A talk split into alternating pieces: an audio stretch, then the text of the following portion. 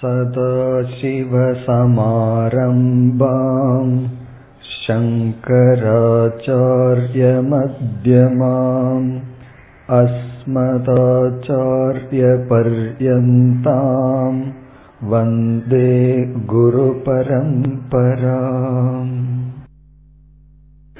75வது ஸ்லோகம்.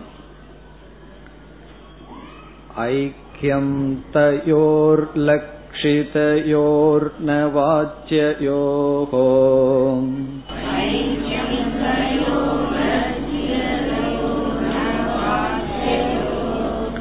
நிகத்யதேன்யோன்ய விருத்த தர்மினோஹோ.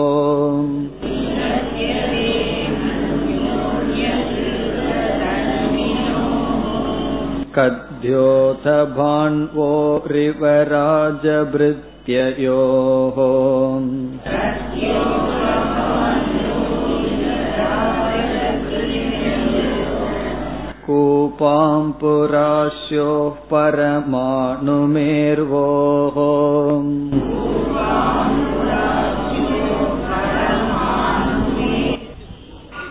இப்பொழுது நாம் ஜீவ ஈஸ்வர ஐக்கிய விசாரத்தில் இருக்கின்றோம். உபனிஷத்தினுடைய மைய கருத்து தத்துவமசி என்கின்ற மகா வாக்கியம். தது என்ற சொல் ஈஸ்வரனை குறிக்கின்றது, துவம் என்ற சொல் ஜீவனை குறிக்கின்றது, அசி என்ற சொல் இரண்டும் ஒன்று ஐக்கியம் என்பதை குறிக்கின்றது என்று நாம் பார்த்து ஜீவ விசாரத்தை மேற்கொண்டு ஈஸ்வர விசாரத்தை மேற்கொண்டு பிறகு ஐக்கியம் என்ற கருத்தை இப்பொழுது பார்த்து கொண்டு வருகின்றோம். இதற்கு முன் சென்ற வகுப்பில் தத்துவம் பதாபியாம் தது துவம் என்ற பதங்களினால் கூறப்பட்ட ஈஸ்வரனுக்கும் அல்லது பிரம்மனுக்கும் ஜீவனுக்கும் உள்ள ஐக்கியமானது எப்படி புரிந்து கொள்ள வேண்டும் என்றால், இந்த சொற்களினுடைய வாச்சியார்த்தத்தின் அடிப்படையில் அல்ல, லட்சியார்த்தத்தினுடைய அடிப்படையில் என்று பார்த்தோம். ஜீவன் என்று சொன்னால் பஞ்ச கோஷத்துடன் இந்த உடல்களுடன் கூடிய ஒரு அறிவு சொரூபம். ஈஸ்வரன் என்று சொன்னால் இந்த உலகத்துக்கே காரணமாக இருக்கின்ற தத்துவம். எப்படி உலகத்துக்கே காரணமாக இருக்கின்ற ஈஸ்வரனும் ஐந்து கோஷங்களுக்குள் துயரப்பட்டு கொண்டிருக்கின்ற சம்சாரியும் ஒன்றாகும் என்று சந்தேகம் வரும்பொழுது ஜீவனிடம் இருக்கின்ற கோஷங்களை நீக்கி அறிவு சுரூபத்தை மட்டும் நாம் எடுத்துக்கொண்டு ஈஸ்வரனிடம் இருக்கின்ற உலகத்துக்கே காரணமாக இருக்கின்ற தன்மையை நீக்கி அங்கும் அறிவு சுரூபத்தை மட்டும் எடுத்துக்கொண்டு இந்த லட்சியார்த்தத்தின் அடிப்படையில் நாம் ஐக்கியம் கூறுகின்றோம் என்பதை பார்த்தோம். வாச்சியார்த்தத்தை எடுத்துக்கொண்டால் ஜீவன் வேறு ஈஸ்வரன் வேறுதான். ஜீவன் நாமெல்லாம் ஈஸ்வரனால் படைக்கப்பட்டவர்கள், இறைவன் கர்ம பலத்தை கொடுப்பவர், நாம் கர்ம பலத்தை அனுபவிப்பவர்கள், நாம் வணங்குபவர், அவர் வணங்கத்தக்கவர். ஆகவே வாச்சியார்த்தத்தின் அடிப்படையில் வேற்றுமை அதிகம் இருக்கின்றது, லட்சியார்த்தத்தினுடைய அடிப்படையில் தான் ஐக்கியம் என்று வரை நாம் பார்த்தோம். இப்பொழுது அதே கருத்து மீண்டும் தொடர்கின்றது. அடுத்த ஸ்லோகத்திற்கு செல்லலாம். 76வது ஸ்லோகம். தயோர் விரோதமோயமுபாதி கல்பிதகம்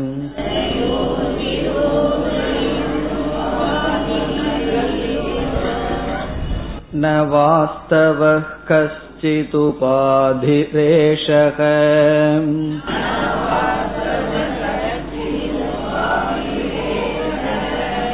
ஈசஸ்ய மாயா மகதாதி காரணம்.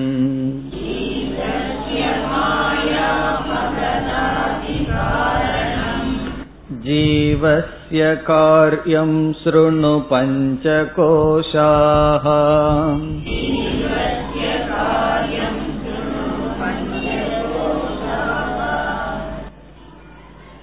இங்கு ஆசிரியர் என்ன கூறுகின்றார்?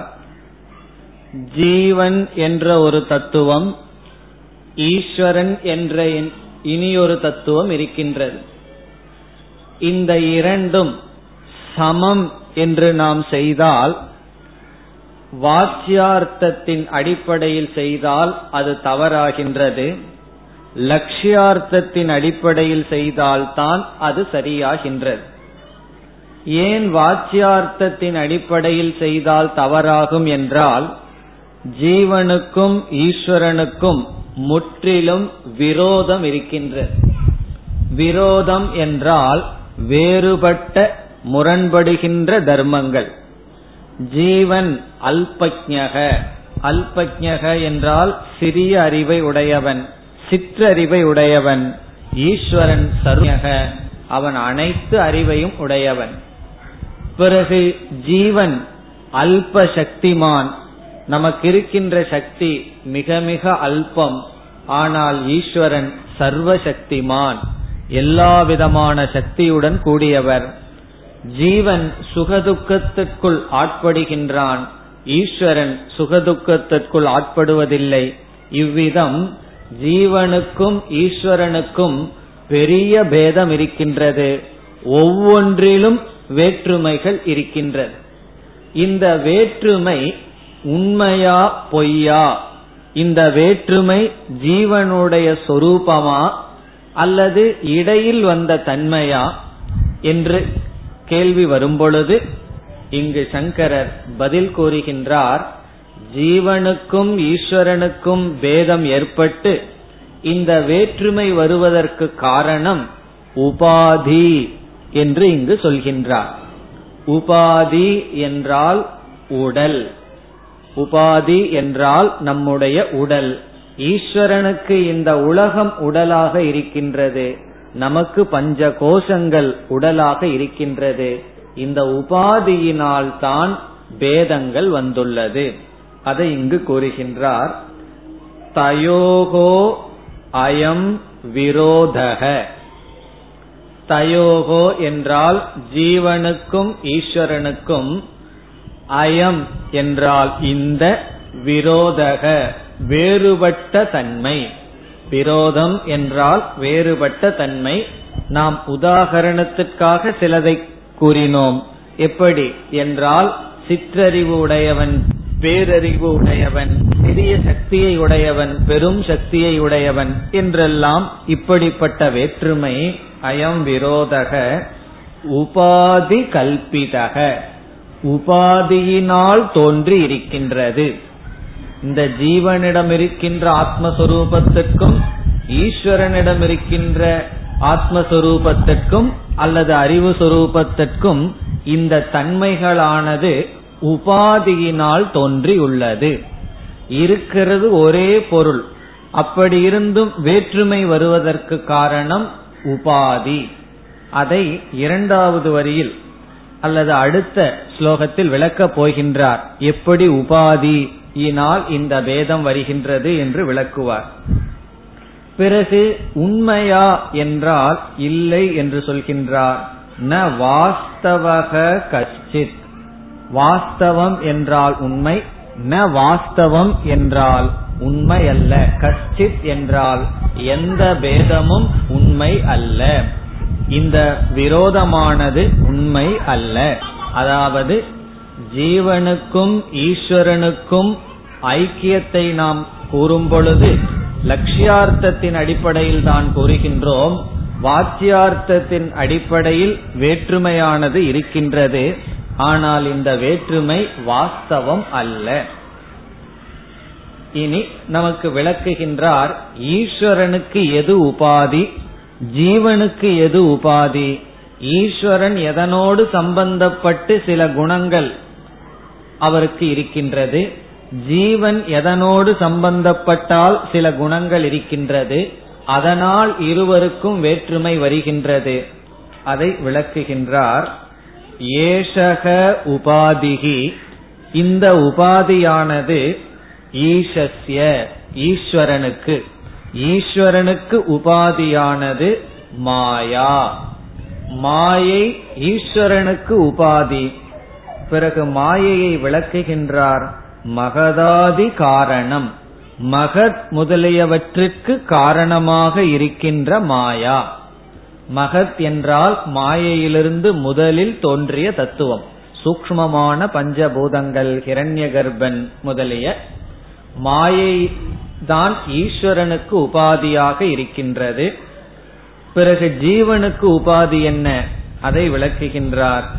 ஜீவஸ்ய காரியம், காரியம் என்றால் மாயா காரியம், மாயையினுடைய காரியமான பஞ்ச கோஷாகா, 5 கோஷங்கள். அப்ப இங்கு இந்த ஸ்லோகத்தில் நமக்கு சங்கரர் என்ன கூறுகின்றார்? ஜீவனுக்கு 5 கோஷங்கள் உபாதியாக இருக்கின்றது, ஈஸ்வரனுக்கு மாயை உபாதியாக இருக்கின்றது. அப்படி ஜீவன் என்பவன் ஆத்மஸ்வரூபமானவன், அவன் 5 கோஷத்தோடு தன்னை சம்பந்தப்படுத்திக் கொள்ளும் பொழுது அவனுக்கு பலவிதமான குணங்கள் ஏற்பட்டு விடுகின்றன. சம்சாரியாக இருத்தல், அல்பஜ்ஞனாக இருத்தல், கர்த்தாவாக இருத்தல், போக்தாவாக இருத்தல், சுகதுக்கியாக இருத்தல், இப்படிப்பட்ட குணங்களெல்லாம் ஜீவனுக்கு வந்து விடுகின்றது.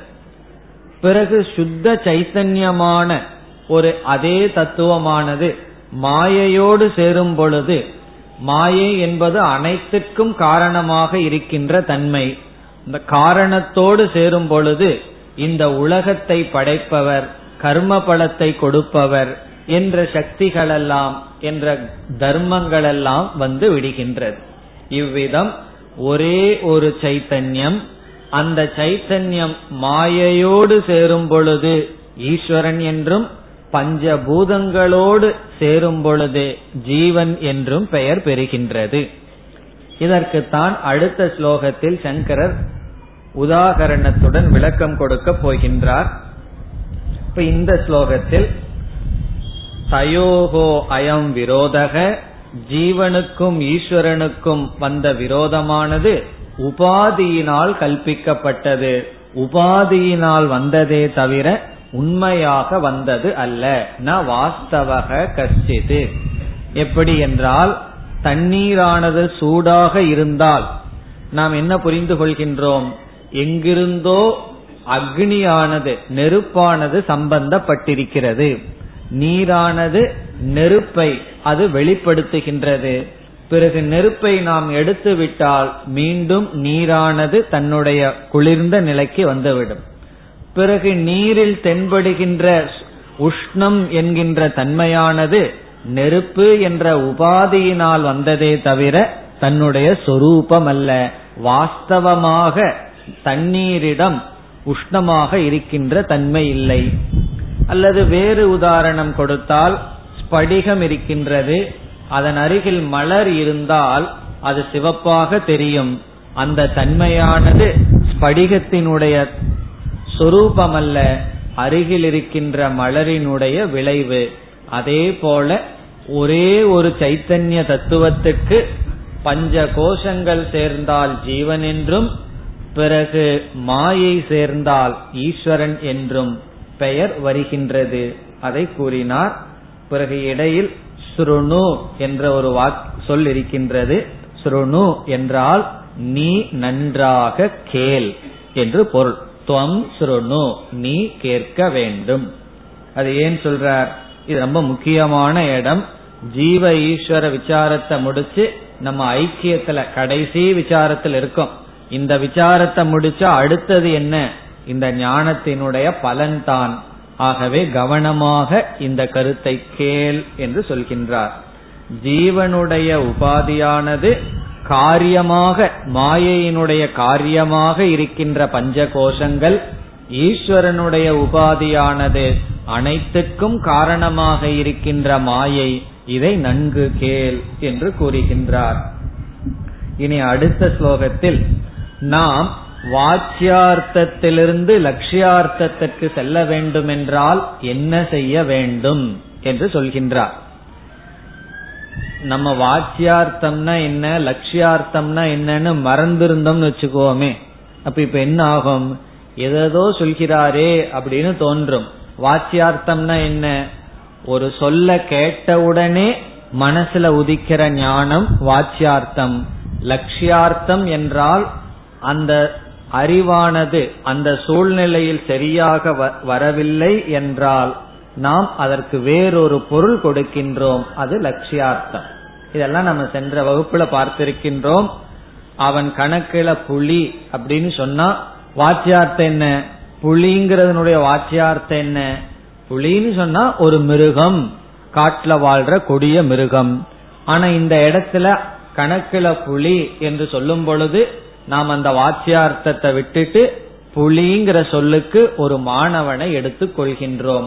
அவன் சிங்கத்தை போன்றவன் என்றால் சிங்கத்தை போன்று தைரியமானவன் பொருள் எடுத்துக் கொள்கின்றோம். அப்படி வாக்கியார்த்தம் நேரடியாக மனதில் பதிவது, லட்சியார்த்தம் என்பது அந்த சூழ்நிலையில் வாக்கியார்த்தம் பொருந்தவில்லை என்றால் நாம் வேறொரு பொருளை எடுத்துக் கொள்கின்றோம், வாக்கியார்த்தத்தோடு சம்பந்தப்பட்ட பொருளை எடுத்துக் கொள்கின்றோம், அது லட்சியார்த்தம்.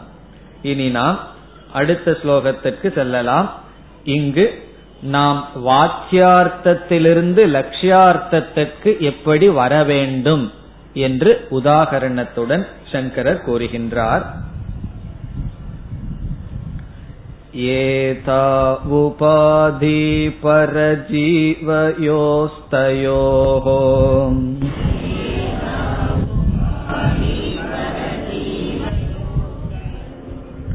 சம்யங் நிராசேன பரோ ந ஜீவக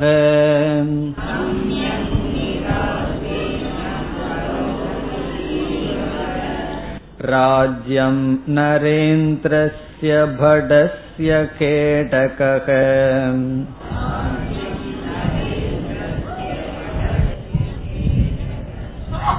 தயோரபோகே ந படோ ந ராஜா இங்கு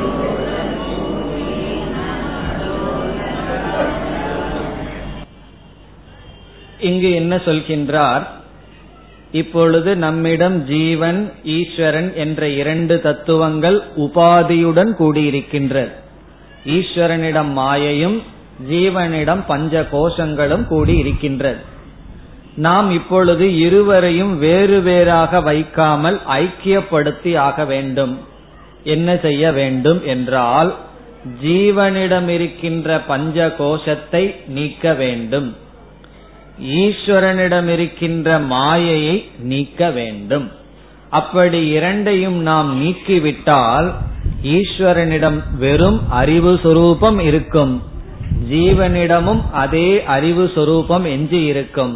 பிறகு இரண்டும் ஒன்றுதான் என்று நாம் புரிந்து கொள்ள முடியும். இப்போ ஒரே ஒரு அறிவு சொரூபம், ஒரே ஒரு சைத்தன்ய சொரூபம், அதனிடம் இரண்டு உபாதிகள் வந்து இரண்டையும் பிரித்து விட்டது. ஒரே ஒரு ஆளை இரண்டு உபாதிகள் எப்படி பிரிக்கின்றன என்பதை உதாகரணத்துடன் கூற இருக்கின்றார்.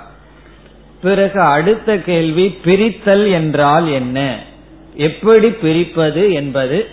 இப்ப நம்மையே நாம் எடுத்துக்கொண்டு நம்மிடம் இருக்கின்ற பஞ்ச கோஷங்களை பிரிக்க வேண்டும் என்றால் அன்னமய கோஷத்தை பிரிக்கணும்னா என்ன செய்ய வேண்டும், உடலை வெட்டி எறிய வேண்டும்.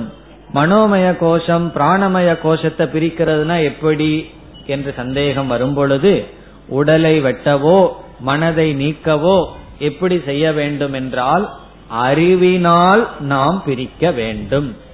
இங்கு பிரிக்கிறதுங்கிறது செயலினால் அல்ல, அறிவினால். காரணம் என்ன, அறியாமையினால கலந்து விட்டது, அது அறிவினாலதான் பிரிக்க முடியும்.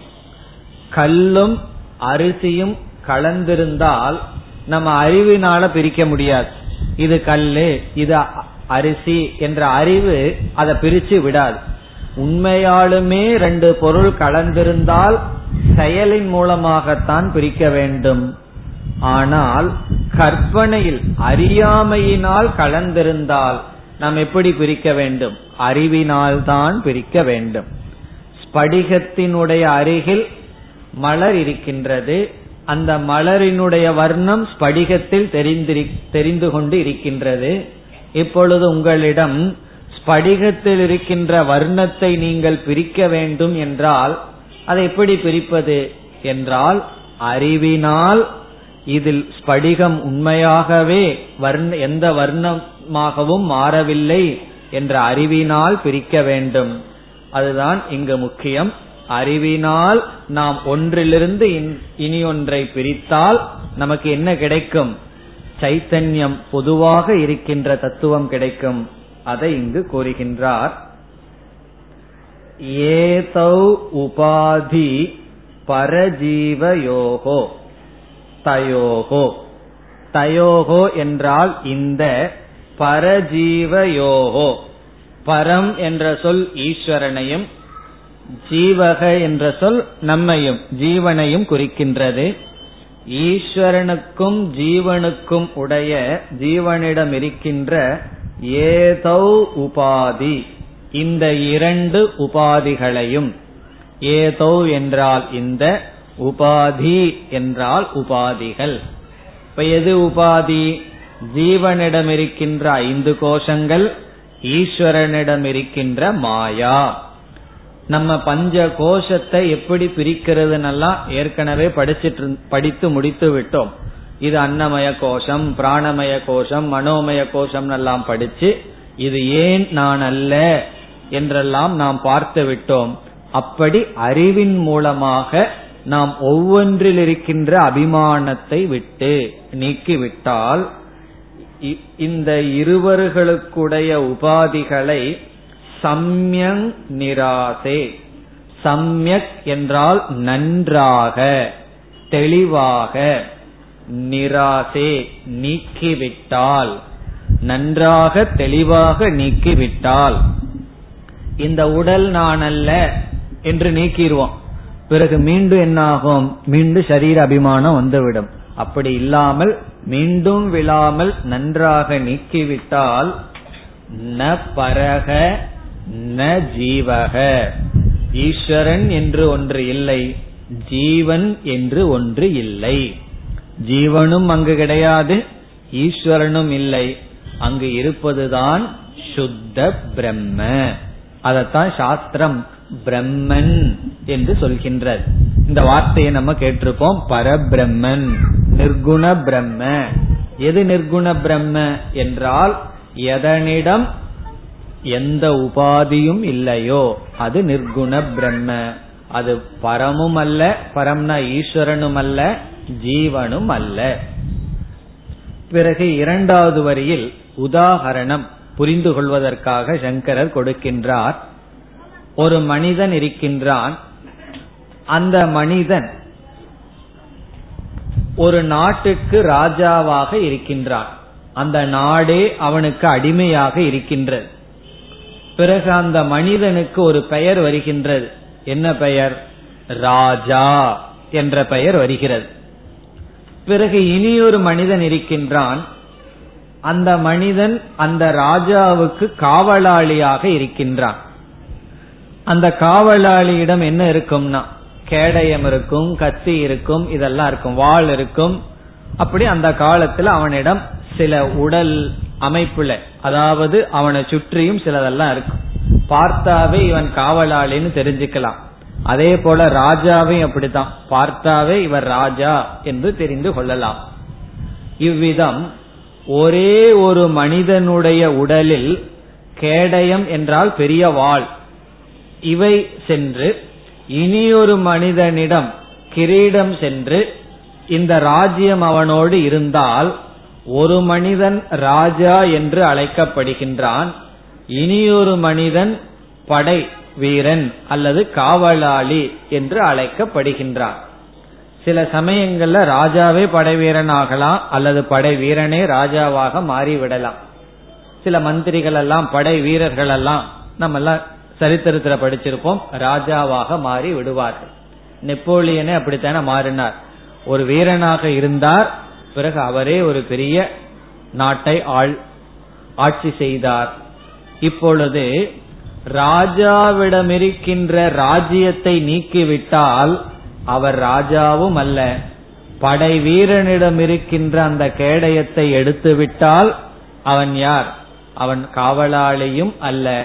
பிறகு இவன் ராஜா அல்லது இவன் காவலாளி என்று இவனுக்கு வந்த தன்மை எதனால் என்றால், அது அவனுடைய சுபாவமோ சொரூபமோ அல்ல. அது ராஜ்யத்தினாலும் அவனிடம் இருக்கின்ற வாளினாலும் கேடயத்தினாலும் தற்காலமாக வந்த ஒரு தர்மம். அதை இங்கு உதாரணமாக சொல்றார். இங்கு யாரு ராஜா யாரு காவலாளி என்றால் ஈஸ்வரன் ராஜா, நம்மெல்லாம் யாருன்னா காவலாளியா இருந்துட்டு இருக்கோம். இங்கு காவலாளி அல்லது ராஜாவுக்கு சேவை செய்பவனுக்கு படக என்று சமஸ்கிருதத்தில் சொல்லப்படும். படக ராஜா படக, நம்மெல்லாம் படனா இருந்துட்டு இருக்கோம். படகன என்ன? ஒரு சிறிய தொழில் செஞ்சிட்டு இருக்கோம். ஈஸ்வரன் பெரிய தொழில் செய்யறார். எது வரைக்கும்னா இந்த உலகம் இருக்கின்ற வரை. அதுதான் சொல்லப்படுகின்றது. ராஜ்யம் நரேந்திரஸ்ய, இந்திரன்கிற சொல்லுக்கு பல பொருள் இருக்கு. ஒரு பொருள் தலைவன், இனி ஒரு பொருள் தேவலோகத்தில் இருக்கின்ற தேவர்களுக்கெல்லாம் தலைவனா இருக்கிறவனை இந்திரன்னு சொல்றோம். பொதுவா இந்திரக என்றால் தலைவன். நரேந்திரன், நரக என்றால் மனிதன். நரேந்திரன் என்றால் மனிதர்களுக்கு தலைவனாக இருப்பவன். யார் என்றால் ராஜா. இப்ப நரேந்திரன் என்றால் ராஜா. ராஜ்யம் நரேந்திரஸ்ய, ராஜாவுக்கு ராஜ்யமானது உபாதியாக இருக்கின்றது. ஒருவனை எவ்வளவு கால ராஜா ராஜான்னு சொல்லிட்டு இருப்போம், அவனுக்கு ராஜ்யம் இருக்கிற வரைக்கும் தான். ராஜ்யம் சென்று விட்டால் அவனை நம்ம ராஜான்னு சொல்ல முடியாது. ஆகவே ஒரு மனிதனிடம் ராஜா என்கின்ற தன்மையானது ராஜ்யத்தை பொறுத்து இருக்கின்றது.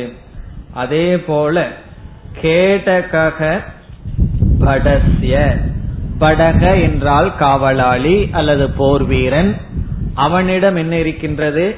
கேடக.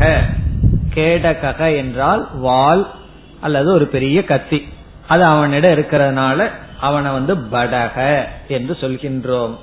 பிறகு தயோகோ அபோகே, அவனிடம் இருக்கின்ற வாள் பிறகு ராஜாவிடம் இருக்கின்ற ராஜ்யத்தை நீக்கினால், தயோகோ என்றால் இந்த இரண்டையும், கேடகத்தையும் ராஜ்யத்தையும் நீக்கினால், ந படக ந ராஜா, அவன் காவலாளியும் அல்ல அவன் ராஜாவும் அல்ல.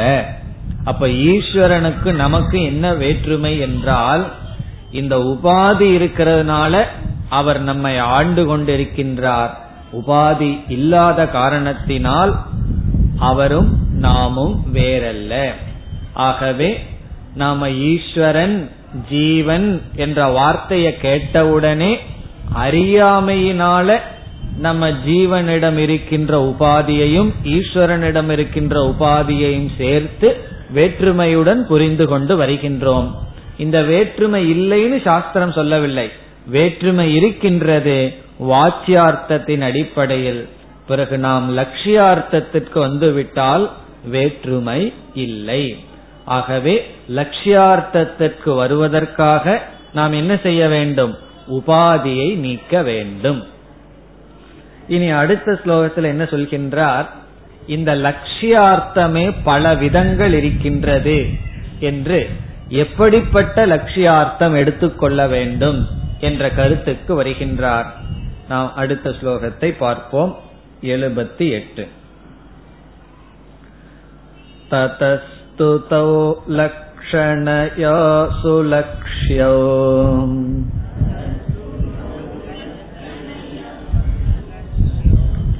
தயோ பிரகண்டைகரசத்வசித்தயே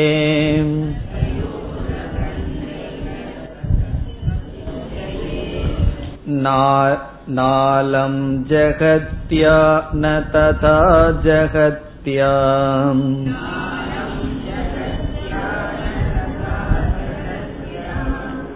கிந்து பயார்த்யாத்மிகயைவ பாவ்யம்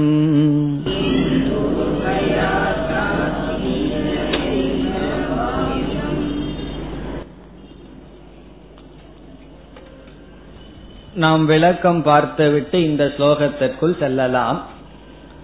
மீண்டும் இங்கு வாச்சியார்த்தம் லட்சியார்த்தம் என்ற கருத்திற்கு வருகின்றோம். இது ரொம்ப சாஸ்திரியமாக தெரிந்தாலும் நம்முடைய ஒவ்வொரு நாளும் வாழ்க்கையில் பயன்படுத்தி வருகின்ற ஒரு நிலை.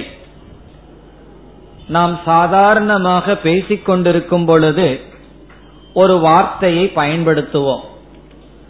அந்த வார்த்தையை கேட்டவுடன் அந்த வார்த்தையினுடைய நேரடியான பொருளைத்தான் அந்த இடத்தில் முதலில் எடுத்துக்கொள்ள முயற்சி செய்வோம். பிறகு ஒரு கால் நேரடியான பொருள் பொருந்தவில்லை என்றால் நம்மை அறியாமல் உடனடியாக அது சம்பந்தப்பட்ட வேறொரு பொருளை எடுத்துக் கொள்வோம். இதற்கு பல உதாரணங்கள் கூறலாம்.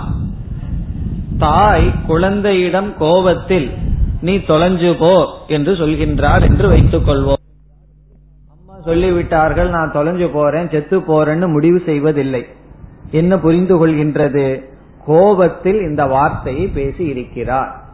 அதே போல எனக்கு தெரிந்த ஒருவரிடம் சொன்னாராம், நீ என்னோட மூஞ்சியில முழிக்காத. இது என்ன வாச்சியார்த்தம்? வாச்சியார்த்தம் நீ என்னுடைய முகத்துல முழிக்காதேன்னா நான் உன்னை பார்க்க விரும்பல.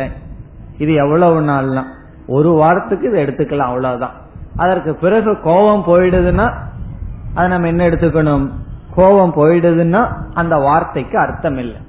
நீ மூஞ்சியில முழிக்காதன்னு சொன்னா தென்னாலிராமன் கதையில தான் அவர் என்ன செய்வான் தெரியுமோ? சட்டிய தலையில போட்டு கண்ணுக்கு மட்டும் ஓட்ட போட்டு மூஞ்சியில முழிக்க வேண்டாம்னு சொன்னீர்கள், அதனால இப்படி வந்தன்னா அது வாச்சியார்த்தம். இப்ப லட்சியார்த்தம்னா என்ன? ஒரு வார்த்தையை நம்ம கேட்டாலும் நம்ம அந்த வார்த்தைக்கு நேரடியா பொருள் எடுத்துக்கொள்ளாமல் அதனுடைய பாவார்த்தத்தை எடுத்துக் கொள்கிறோம். அந்த சூழ்நிலைக்கு தகுந்தாற்போல் பொருளை எடுத்துக் கொள்கிறோம். இந்த வார்த்தைக்கு நேரடியாக பொருள் அல்ல, அவர் கோபத்தினால இப்படி பேசுகிறார் என்று இந்த வார்த்தையினுடைய அர்த்தத்தை விட்டு விடுவோம். அப்படி ஒவ்வொரு சூழ்நிலைகளிலும் நாம் வாச்சியார்த்தம் பொருந்தவில்லை என்றால் லட்சியார்த்தத்தை எடுத்துக் கொள்கின்றோம். அதனாலதான் நம்ம பேசுற வார்த்தையை வச்சு எதுவுமே முடிவு செய்ய முடியாது.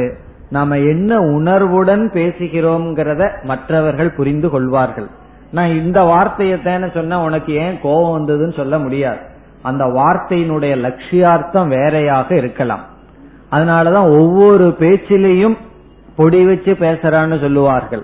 பேச்சு நேரடியா பார்த்தா தப்பு வராது, ஆனா அதனுடைய லட்சியார்த்தம் உண்மையை காட்டிவிடும். அதை நாம் புரிந்து கொள்வோம். அப்படி நம்முடைய அன்றாட வாழ்க்கையில் நாம் பேசுகின்ற சொல்லுக்கும் அந்த சொல்லினால் நாம் குறிப்பிடுகின்ற அர்த்தத்திற்கும் வேற்றுமை இருக்கின்றது. நேரடியா ஒரு வாக்கியத்தை சொன்னோம்னா அதனுடைய அர்த்தம், ஆனா அதிலிருந்து நேரடியா சொல்வதிலிருந்து மறைமுகமா வேறொரு அர்த்தத்தை நாம் கூறிக்கொண்டு வருகின்றோம். தண்ணீர் கொண்டு வா, அது சாதாரண பொருள். சில பேர் தண்ணி கொண்டு வான்னா வேற அர்த்தம் வச்சிருப்பார்கள். இப்ப அவர்களுக்கு அது வேற அர்த்தம், அது லட்சிய அர்த்தம். குழந்தை இருந்ததுன்னு வச்சுக்கோமே, நாங்க கொஞ்சம் தண்ணி சாப்பிட்டு வர்றேன் அப்படின்னா அது வேற ஏதாவது அர்த்தமா இருக்கலாம். அது அவர்களுக்கு தான் புரியும். அப்படி அது நல்லதாகட்டும் கெட்டதாகட்டும் நம் அன்றாட வாழ்க்கையில ஒரு சொல்ல பயன்படுத்துவோம், ஆனா அந்த சொல்லிலிருந்து வேறொரு பொருளை புரிந்து கொள்வோம். அப்படி அந்த சொல்லிலிருந்து வேறொரு பொருளை புரிந்து கொள்றதுதான் லட்சியார்த்தம். இப்ப சாஸ்திரம் மூன்று விதமான லட்சியார்த்தத்தை பேசுகின்றது. இந்த லட்சியார்த்தம் மூன்று விதம் என்று சொல்லப்படுகிறது. முதல் விதமான லட்சியார்த்தத்திற்கு ஜெகல் லட்சணா என்று பெயர். ஜெகல் லட்சணா, ஜெகத் அப்படின்னு சொன்னா இந்த இடத்துல விட்டு விடுதல் அப்படின்னு பொருள். அதனாலதான் தமிழ்ல விட்ட லட்சணை அப்படின்னு சொல்லுவார்கள். தமிழ்ல வேதாந்தத்தில் இதை எப்படி மொழிபெயர்ப்பார்கள்? விட்ட லட்சணை. ஜெகல் லக்ஷணா. நம்ம உதாரணம் பார்த்தா நமக்கு புரிஞ்சிடும். இரண்டாவது அஜகல் லக்ஷணா. அஜகத் அப்படின்னு சொன்னா விடாத.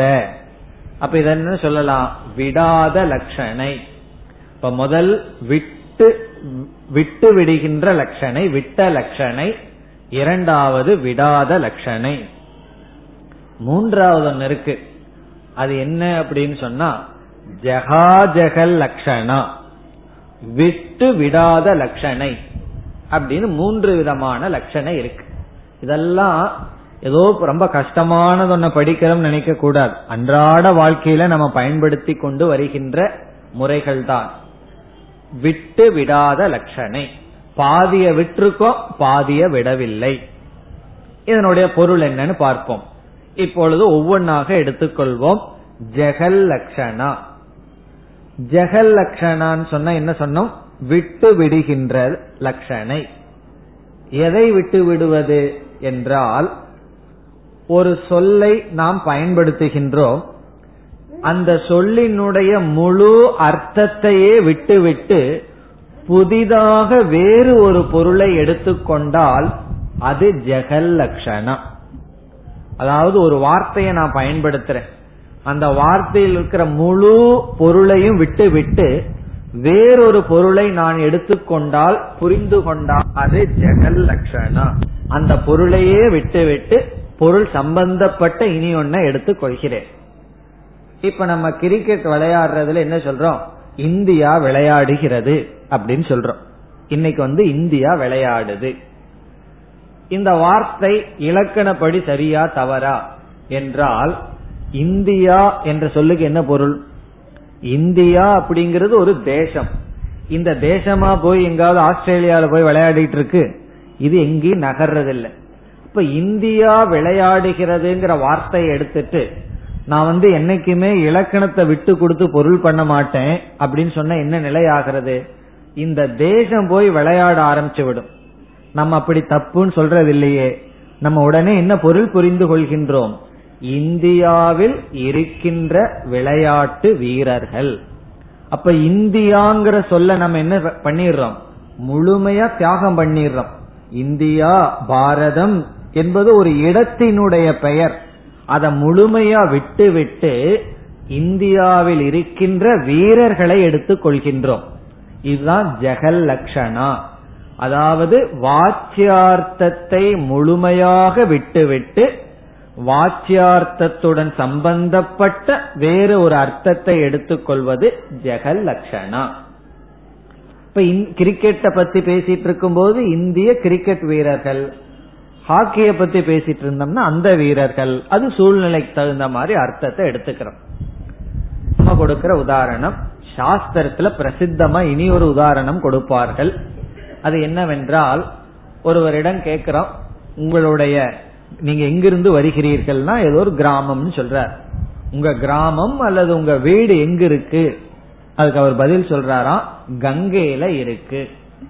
கங்கையில் கிராமம் இருக்கின்றது. இத கேட்ட உடனே கங்கைங்கிறதுனுடைய அர்த்தம் என்ன? ஒரு தண்ணீரினுடைய பிரவாகம். தண்ணீரினுடைய பிரவாகத்துல, நீரோட்டத்துல வீடோ கிராமமோ இருக்க முடியாது. இப்ப நம்ம என்ன புரிஞ்சுக்கிறோம்? கங்கைய விட்டுட்டு கங்கை கரைய புரிஞ்சுக்கிறோம். கங்கையினுடைய கரையில் வீடு இருக்கிறதுன்னு புரிந்து கொள்கின்றோம். இது வந்து ஜெகல் லட்சணா. இப்ப ஜெகல் லட்சணா என்றால் வாச்சியார்த்தத்தை முழுமையாக விட்டுவிட்டு அதோடு சம்பந்தப்பட்ட வேறு அர்த்தத்தை எடுத்துக்கொள்வது ஜெகல் லட்சணா. இதுக்கு பல உதாரணம் சொல்லலாம். நீங்களே யோசிச்சு யோசிச்சு உதாரணம் கண்டுபிடிச்சிடலாம். நம்ம ஒரு சொல்ல சொன்னோம்னா சொல்ல முழுமையா விட்டுட்டு அது சம்பந்தப்பட்ட வேற அர்த்தத்தை எடுத்துட்டு அது ஜெகல் லட்சணம். ஒருவர் சொல்றார் தண்ணீர் சாப்பிட்டு வர்றேன்ட்டு போய் வேற ஏதோ சாப்பிட்டு வர்றார். அது என்ன லட்சணா? ஜெகல் லட்சணா தான். இந்த தண்ணிய முழுமையா விட்டு விட்டு வேற ஏதோ தண்ணிய குடிச்சிட்டு ஆடிட்டு வர்றாருன்னு வச்சுக்கோமே, இது ஜெகல் லட்சணா. காரணம் என்ன? வாச்சியார்த்தத்தை தியாகம் பண்ணிட்டு முழுமையா தியாகம் பண்ணிடுறார். வேறொரு அர்த்தத்தை எடுத்துக்கிறது ஜெகல் லட்சணா. இனி அஜகல் லட்சணான்னு இரண்டாவது லட்சணத்துக்கு போறோம். அஜகல் லட்சணா என்றால் வாச்சியார்த்தத்தை நம்ம தியாகம் பண்ணாம வாச்சியார்த்தத்தை அவ்விதமே வைத்துக்கொண்டு வாச்சியார்த்தத்துடன் வேறு ஒன்றையும் சேர்த்து கொள்கிறோம். அது அஜகல் லட்சணா, விடாத லட்சணை. விடாத லட்சணைன்னு என்ன? வாச்சியார்த்தத்தை விடாமல் வேறு ஒரு அர்த்தம் வாச்சியார்த்தத்திற்குள் சேர்த்து கொள்ளப்படுகிறது. அது அஜகல் லட்சணா.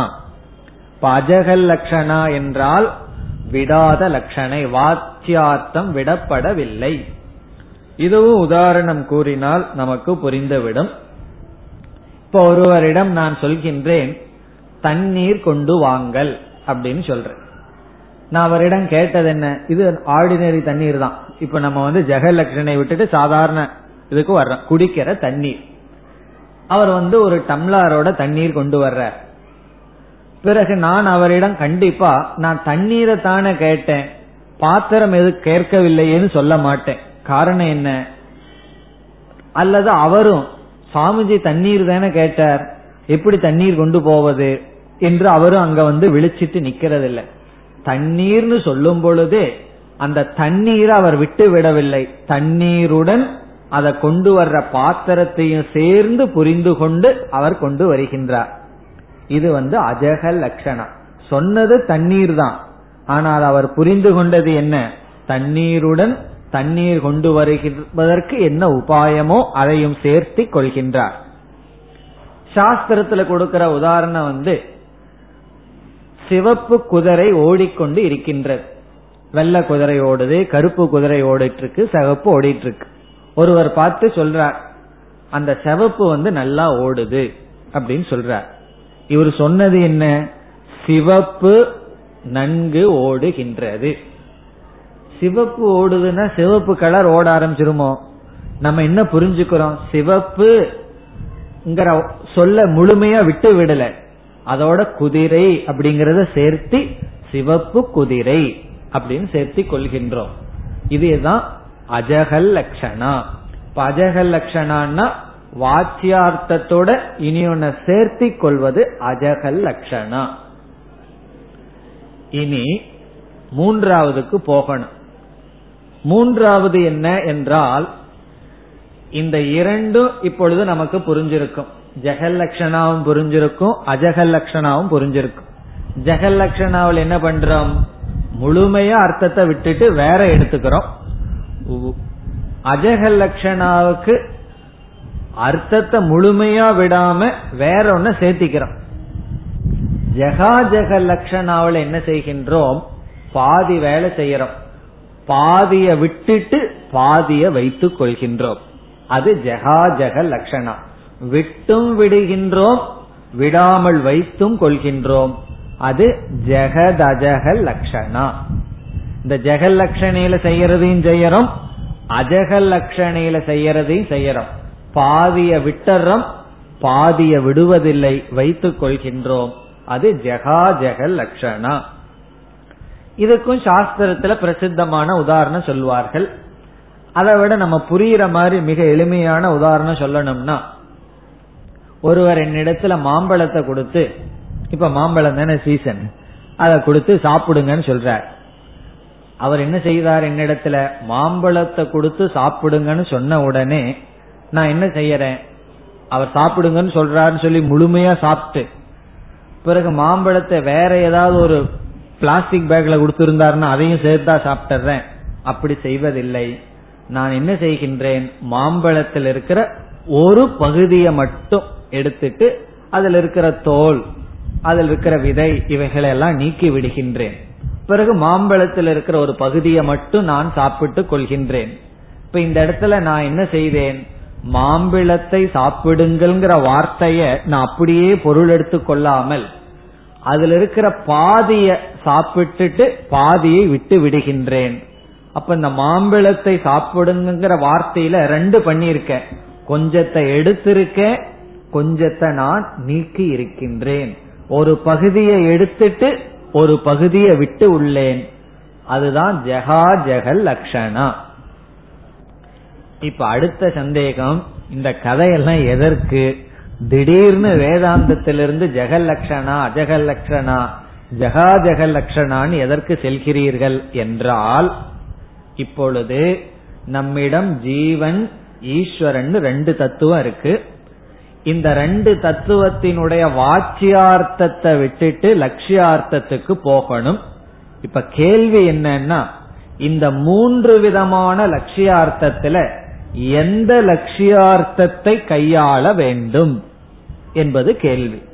இப்ப ஜீவனிடம் சென்று ஜெகலட்சணைய கையாளணுமா, அஜகலட்சணைய கையாளணுமா, ஜகா ஜெகலட்சணைய கையாளணுமான்னு கேட்டா, இந்த ஸ்லோகத்துல சங்கரர் சொல்றார், ஜகா ஜெகலட்சணைய கையாள வேண்டும்.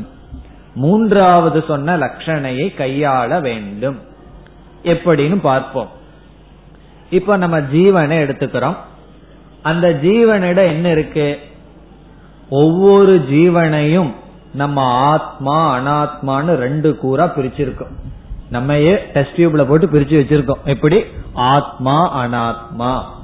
ஆத்மானா அறிகின்ற அறிவு சொரூபம், அனாத்மா என்றால் பஞ்ச கோஷங்கள்.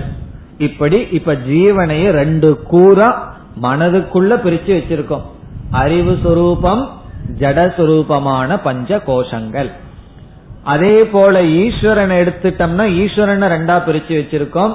சத்தியம் ஞானம் அனந்தம், சத்தியமாக அறிவு சுரூபமாக பூர்ணமா இருக்கிற ஒரு பிரம்ம, பிறகு இந்த ஜெகத்துக்கு காரணமா இருக்கின்ற மாயை. இப்ப மாயை பிரம்ம அல்லது ஆத்மா அல்லது சைத்தன்யம்னு பிரிச்சு வச்சிருக்கோம். இந்த ரெண்டு பேர்த்தையும் நம்ம சேர்த்தணும்னு சொன்னா, நம்ம ஜெகல் லட்சணப்படி போனோம்னு வைத்துக் கொள்வோமே. ஜெகல் லட்சணப்படி போனோம்னா ஜீவன்கிட்ட போறோம். இப்ப ஜீவன்கிற சொல்லில் இருக்கிற எல்லா அர்த்தத்தையும் தியாகம் பண்ணி வேற ஏதாவது எடுத்து ஆகணும். அப்படி நம்ம செய்ய முடியாது. காரணம், ஜீவனிட நித்தியமா ஒரு சைத்தன்யம் இருக்கு. எல்லாத்தையும் விட்டுட்டு என்ன செய்வது? ஆகவே ஜெகல் லட்சணை நமக்கு சரிப்பட்டு வராது. காரணம் என்ன? ஜீவனையே முழுமையா விட்டுட்டு வேற ஏதாவது ஒரு அர்த்தத்தை எடுத்து பிரம்மனோட சேர்த்தனும். அப்படி சேர்த்த முடியாது. காரணம், ஜீவனிடம் சத்தியமான ஒரு அம்சம் இருக்கு. அந்த சத்தியத்தை எப்படி நம்ம விட முடியும்? அழியாத சைத்தன்யத்தை நம்ம விட முடியாது. பிறகு அஜக லட்சணை எடுத்துக்கலாமா என்றால், ஜீவனிடம் ஏற்கனவே சம்சாரத்தை கொடுக்கிற பஞ்ச கோஷங்கள் எல்லாம் இருக்கு. அது இருக்கிற வரைக்கும் என்னைக்கு ஈஸ்வரனோட சேர முடியாது. ஆகவே ஜீவனிடம் இருக்கின்ற எல்லா தன்மையும் வச்சுட்டு புதிதாக ஒன்றையும் நம்ம சேர்த்த முடியாது. ஆகவே ஜகா ஜெக லட்சணைக்கு சென்றோம்னா, ஜீவனிடம் ஒரு பகுதியை வச்சுக்கிறோம், ஒரு பகுதியை விடுறோம். அதை எதை வச்சுக்கிறோம், எதை விடுறோம்? சைத்தன்ய அம்சத்தை வைத்துக்கொண்டு பிறகு பஞ்ச கோஷத்தை தியாகம் செய்கின்றோம். அப்போ உன்னை விட்டு உன்னை விடாமையும் இருக்கும். அத விட்டு விடாத லட்சணை. இப்ப ஜீவனிடம் என்ன செய்கின்றோம்? பஞ்ச கோஷத்தை விட்டுறோம், சைத்தன்யத்தை வச்சுக்கிறோம். அதே போல ஈஸ்வரன் கிட்ட வர்றோம், மாயைய விட்டுறோம், இந்த ஜெகத்தை விட்டுறோம், பிறகு சைத்தன்யத்தை வச்சுக்கிறோம். அப்படி ஜீவனிடமும் ஈஸ்வரனிடமும் விட்டு விடாத லட்சணைய கையாண்டம்னா தான் ஜீவனிடம் சைத்தன்யம் நமக்கு கிடைக்கும், ஈஸ்வரனிடம் சைத்தன்யம் நமக்கு கிடைக்கும். இரண்டும் ஐக்கியம் என்று நாம் கூற முடியும். இந்த ஜகாஜக லட்சணைக்கு இனி ஒரு உதாரணமும் சொல்லுவார்கள். அந்த உதாரணத்தையே அடுத்த ஸ்லோகத்தில் சங்கரர் சொல்ல போறார். ஆகவே அங்கு அந்த உதாரணத்தை பார்க்கலாம். அதாவது ஜகாஜக லட்சணைக்கு வேறொரு பிரசித்தமான உதாரணம், அது பிறகு வரும். இப்ப இந்த ஸ்லோகத்துல என்ன சொல்கின்றார்? நாம எடுத்துக்கொள்ள வேண்டிய லட்சணை ஜெகல் லட்சணை அல்ல, அஜகல் லட்சணை அல்ல, பிறகு இந்த ரெண்டுக்கு இடையில இருக்கின்ற ஜகா ஜெகல் லட்சணா. ஜகா ஜெகல் லட்சணான்னா கொஞ்சத்தை வச்சுக்கிறோம், கொஞ்சத்தை நம்ம நீக்கிக்கிறோம். அதாவது மைய பகுதியை வச்சு மேலோட்டமான இருக்கின்ற பகுதிகளை எல்லாம் நம்ம நீக்கி விடுகின்றோம். அது ஜெகா ஜெக லட்சணா. அப்பொழுதுதான் ஜீவனுக்கும் ஈஸ்வரனுக்கும் உள்ள ஐக்கியம் சித்திக்கும். அதைத்தான் இங்கு கூறுகின்றார். இனி நாம் ஸ்லோகத்திற்குள் சென்றால், ததக, ததக என்றால் ஆகவே என்று பொருள். ஆதலால், என்று பொருள். ஆதலால்னா என்ன? உபாதி நீக்கப்பட வேண்டி இருப்பதனால் என்று பொருள். ஜீவனிடமும் ஈஸ்வரனிடமும் உபாதியானது நீக்கப்பட வேண்டி இருப்பதனால். இந்த ஜெகாஜெக லட்சணங்கிறது ஒரு விதமான ஆபரேஷன் தான். இப்ப டாக்டரிடம் நம்ம போறோம், தலையிலயோ கையிலயோ காலிலேயோ ஒரு கட்டி இருக்கு, டாக்டர் பார்க்கிறார், இது ரொம்ப கஷ்டமா இருக்கு அந்த கட்டிய தலையிலிருந்து எடுக்கிறதுக்கு, என்ன பண்ணலாம், தலையவே எடுத்துடலான்னு எடுப்பாரோ? அது எவ்வளவு கஷ்டமா மைன்யூட்டா இருந்தாலும் அதை மட்டும் நீக்கி மீதி அப்படியே வச்சுக்குவார். நம்ம உடம்ப அப்படியே திருப்பி அனுப்பிச்சு விடுவார். எதை எடுக்கணுமோ அதை எடுப்பார், வைக்க வேண்டியதை வச்சு விடுவார். சரி, கொஞ்சம் எக்ஸ்ட்ரா பண்ணி வைப்போமே அறுத்து வைப்போமேன்னு செய்ய மாட்டார். நம்ம எது இருந்தாலும் கொஞ்சம் எக்ஸ்ட்ரா பண்ணி வச்சிருவோம் இல்லையா? அப்படி ஒரு பையன் அப்படித்தான் சொன்னான். அவனுக்கு முடி வெட்ட அனுப்பி, அவனுக்கு ஒரு அரை அடி முடி இருந்ததுன்னா கொஞ்சம் தான் வெட்டணுமா. அவங்க அப்பாவுக்கு சும்மா கொஞ்சம் கொஞ்சமா வெட்டிட்டு இருந்தா எவ்வளவு தூரம் பணம் கொடுக்கறதுன்னு சொல்லி கொஞ்சம் எக்ஸ்ட்ராவா வெட்டி விடுனா பையனுக்கு கோவம் வந்துடும். அப்படி கொஞ்சம் எக்ஸ்ட்ரா பண்ணலான்னா அதெல்லாம் முடியாது, அளவா நீக்க வேண்டித்ததை நீக்கி வைக்க வேண்டித்ததை வச்சுக்கணும். அதுதான் ஜெகாஜெக லட்சணை. அப்படி நீக்க வேண்டி இருப்பதனால், அதான் ததக உபாதியானது நீக்கப்பட வேண்டி இருப்பதனால். தௌ, தௌ என்றால் அந்த இருவர். யார் இங்க ரெண்டு பேரு? ஜீவனும் ஈஸ்வரனும். இப்ப ரெண்டு பேர் இருக்காங்க. இந்த லட்சணைக்கு அப்புறம் அங்க ரெண்டு ஆள் இருக்காது, ஒரே ஒரு தத்துவம் தான் இருக்கும். தௌ லட்சணையா, லட்சணையின் மூலமாக, ஏன்னா வாச்சியார்த்தத்துல சேர்க்க முடியாது, ஆகவே லட்சணையின் மூலமாக சுலட்சியவ். சுலட்சியம்னா நன்கு அறிந்து கொள்ளப்பட வேண்டும், லட்சிக்கப்பட வேண்டும், பார்க்கப்பட வேண்டும். லட்சணையின் மூலமாகத்தான் அந்த ரெண்டு பேர்த்தையும் நாம் அணுக வேண்டும். ஈஸ்வரனிடமும் ஜீவனிடமும் லட்சணையாக நாம் அணுக வேண்டும். அப்பொழுது என்ன கிடைக்கும்? எதற்கு லட்சணையின் மூலமாக அணுக வேண்டும் என்றால், தயோகோ அகண்ட ஏக ரசத்துவ சித்தையே. தயோகோ அந்த இருவருக்கும் இடையில், சித்தையே இதை சித்திப்பதற்காக, சித்தின நிலைநாட்டுவது, இதை நிலைநாட்டுவதற்காக. எதைனா அகண்டம், அகண்டம்னா பிளவுபடாத, ஏகரசம் என்றால் ஒன்றாக. ஏகரசம்ங்கிற சொல்லுக்கு பொருள் அத்வைதம். பிளவுபடாத ஒன்றாக இருக்கின்ற சித்திக்காக. இது ஒரு பெரிய காரியம். ஈஸ்வரனையும் ஜீவனையும் இப்ப ஒன்று பண்ண போறோம். அப்படி ஒன்று பண்ண வேண்டும் என்பதற்காக, அத்வைதத்தை நிலைநாட்டுவதற்காக இந்த இருவரையும் நாம் லட்சணையினால் அணுக வேண்டும். பிறகு இரண்டாவது வரியில சொல்றார், அந்த லட்சணை எப்படிப்பட்டது? ந அலம் ஜெகத்யா. ஜெகத்யான்னா ஜெகல் லட்சணையினால அது சித்திக்காது, அது போதாது, ஜெகல் லட்சணை செய்யக்கூடாது. ததா ந அஜகத்யா, அதே போல அஜகல் லட்சணையினாலும் அதை நாம் செய்ய முடியாது.